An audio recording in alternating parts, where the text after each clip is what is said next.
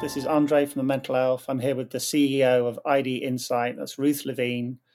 Uh, and Ruth's going to give a talk at the conference in a couple of weeks' time, which is entitled The Promises and the Pitfalls of Co Creation. So, starting off, Ruth, what, what do you mean by co creation? Why is it so important?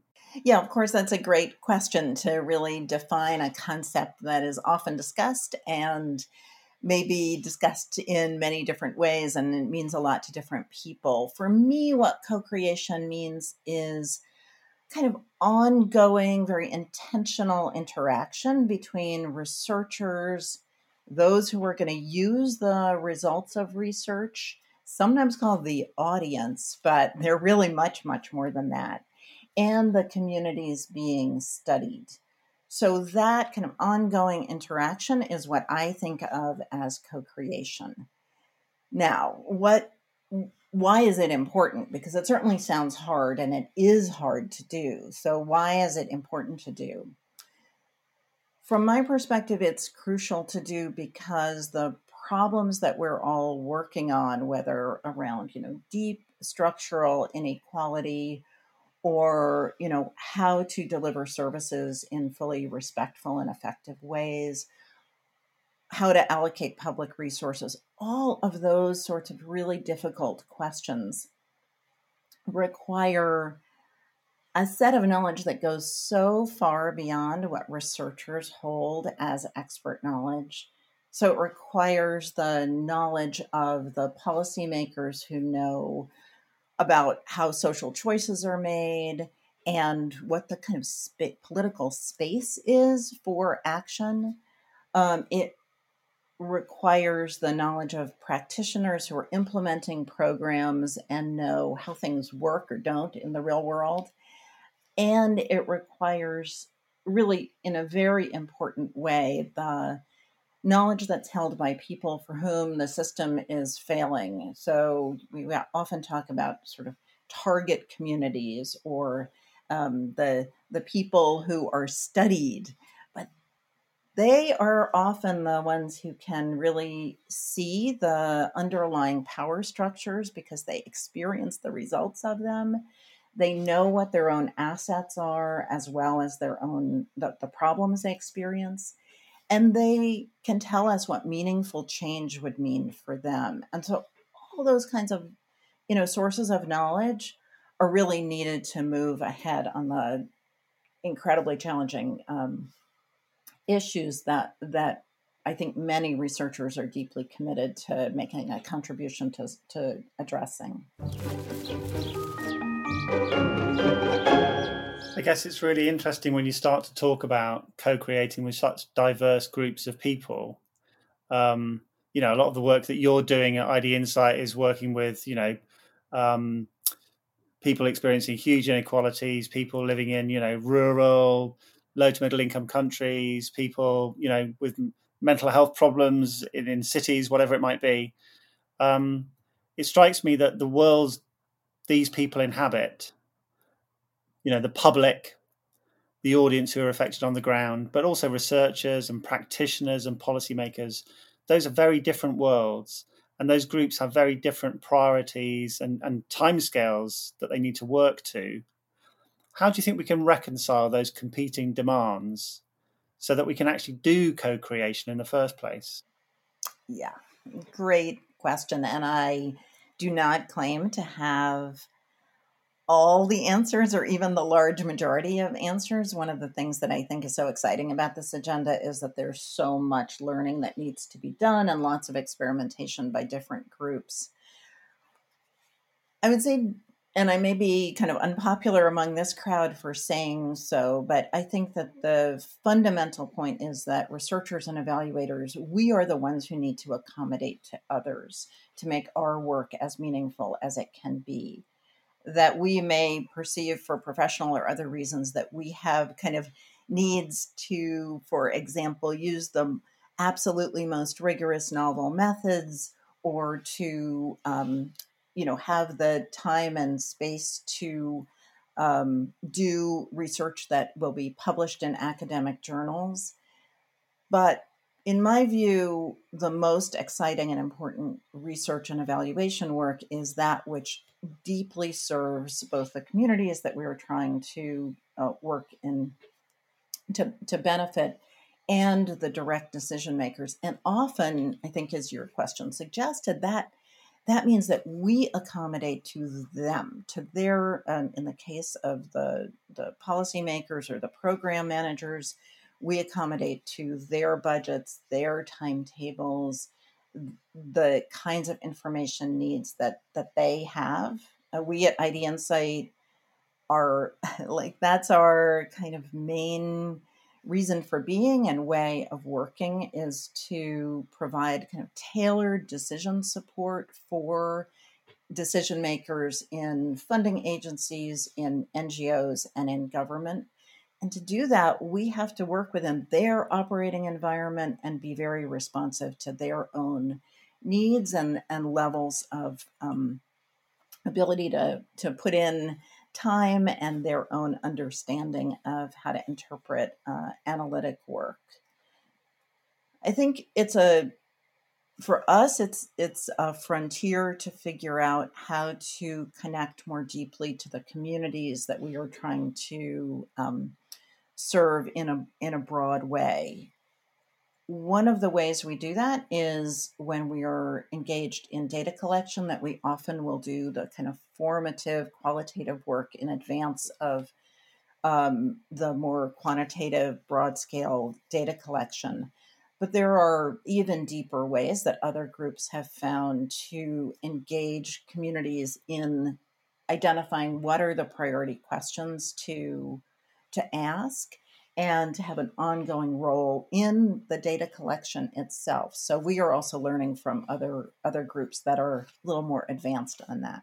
But the bottom line is that it's really incumbent on the evaluators, on the researchers, on probably the community in you know the the who are attending the EIS summit. It's incumbent upon us to accommodate others rather than to kind of, as you were saying, like reconcile our, our needs. At least that's my view. Yeah, I get I get where you're coming from with that. I often hear from researchers who are very frustrated that their evidence isn't used by policymakers, or that policymakers or you know politicians just have no interest at all in their area of research. What what advice would you give to researchers in how they adapt the way they work so that that changes? Yes, what a great question. There's certainly a lot of experience, and I think that what we have learned at ID Insight, and we're not alone in this, is that uh, deep contextual knowledge and strong relationships with the members of the policy community is one of the factors that's really a driver of whether our work will be both responsive to their needs and seen as trustworthy. And really is trust is such a crucial part of the picture here. And i think it's one that we don't maybe talk about quite enough is how can we systematically build relationships of trust? Because of course your work is is just not going to be seen as something that others can depend on if they don't fundamentally trust you and the organization you're you're working with. I'm interested in first of all building trust with the policy making community. If you're a researcher, I think there's a, there's a different conversation to be had maybe about how you build trust with grassroots organizations so you can gain access to communities to be able to do your research in the first place. But you know, when political administrations change so frequently, is it possible to build trust with the people who are making policy over a you know 30 year research career so that you can actually get your evidence to the people who need it. I've been thinking a lot about sort of how to break trust down into things that we can actually work on in a very intentional and systematic way. And one of the frameworks that other you know that academics have come up with over the years that I think has is quite helpful for my own thinking is that trust is a function of three core elements. So, one is that people believe that you know what you're doing, that you're competent. The second is that people believe that you're you have high integrity and that you are honest. And the third is that people believe that you are acting in their interest, that they that you have their interest at heart. And those I think are very they're quite separable. And I think that they give us an agenda for trust building, whether it's with an individual at a point in time or with a government agency over time or community organization or individual members of the community. Something I think those three things are, are important to hold in mind. And it's pretty clear to me, I'd be interested in others' views, but it's pretty clear to me that we in the research and evaluation community have significantly emphasized the first two of those elements and haven't really worked as hard on the third. So, what I mean by that is that we spend a lot of effort kind of um, demonstrating, reinforcing our own competence. You know, we have peer review, we have various kinds of, you know, required training. Um, you go to any uh, seminar, and what you see is people demonstrating and getting reinforcement or questions about their competence. Do they know what they're doing? So we're we've sort of got that covered. Um, the second around integrity, there's been a lot of work done around research transparency, reproducibility, and other, you know, um, kind of uh, being transparent about who's funding you so people know whether there's conflict of interest. More work to do on that score, I think, but it's on our minds that we need to always show that we are being honest and um, working with high integrity. And I think research ethics also plays into that, and the you know institutional review boards and other structures that kind of reinforce integrity and ethical practices. But then, then we come to the question of whether we are consistently thinking about and demonstrating that we have the interests of others at heart. And you know that that's a that's a i think challenging space for many researchers and evaluators to lean into because we're so trained to think about the importance of demonstrating objectivity and lack of bias. And so finding ways to think about, well, whose whose interests are we really working in service of and how can we show that? Um, I think that's just a really rich agenda to talk about, to think about, I think it links very, very strongly to who is doing the research because people are much more likely to believe that people who are like them, who come from their own lived experience, are going to not just have the knowledge, but have their interests at heart.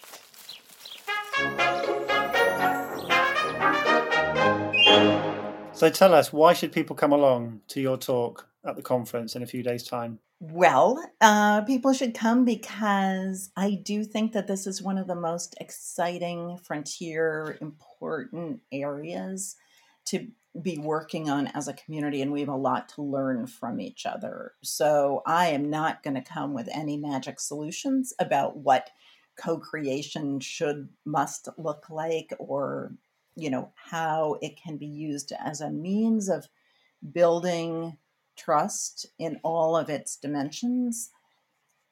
But I think I'll put forth some interesting ideas that give people something to chew on.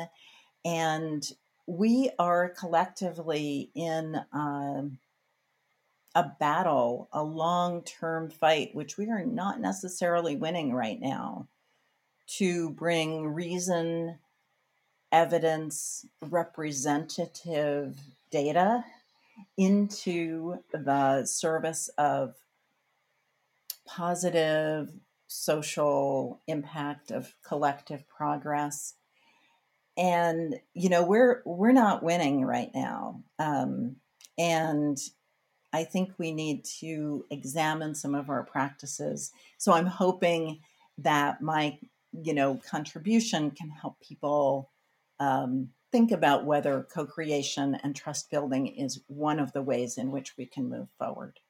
Can you say a bit more about why we're not winning and what the powers are that are preventing science and evidence from forging our future? The kind of holding of and reification of expert knowledge and the remoteness of the expert class from the people for whom systems are failing is one of the reasons that we are that the kind of legitimacy of research findings and of expertise more generally can be un, undermined and often is undermined.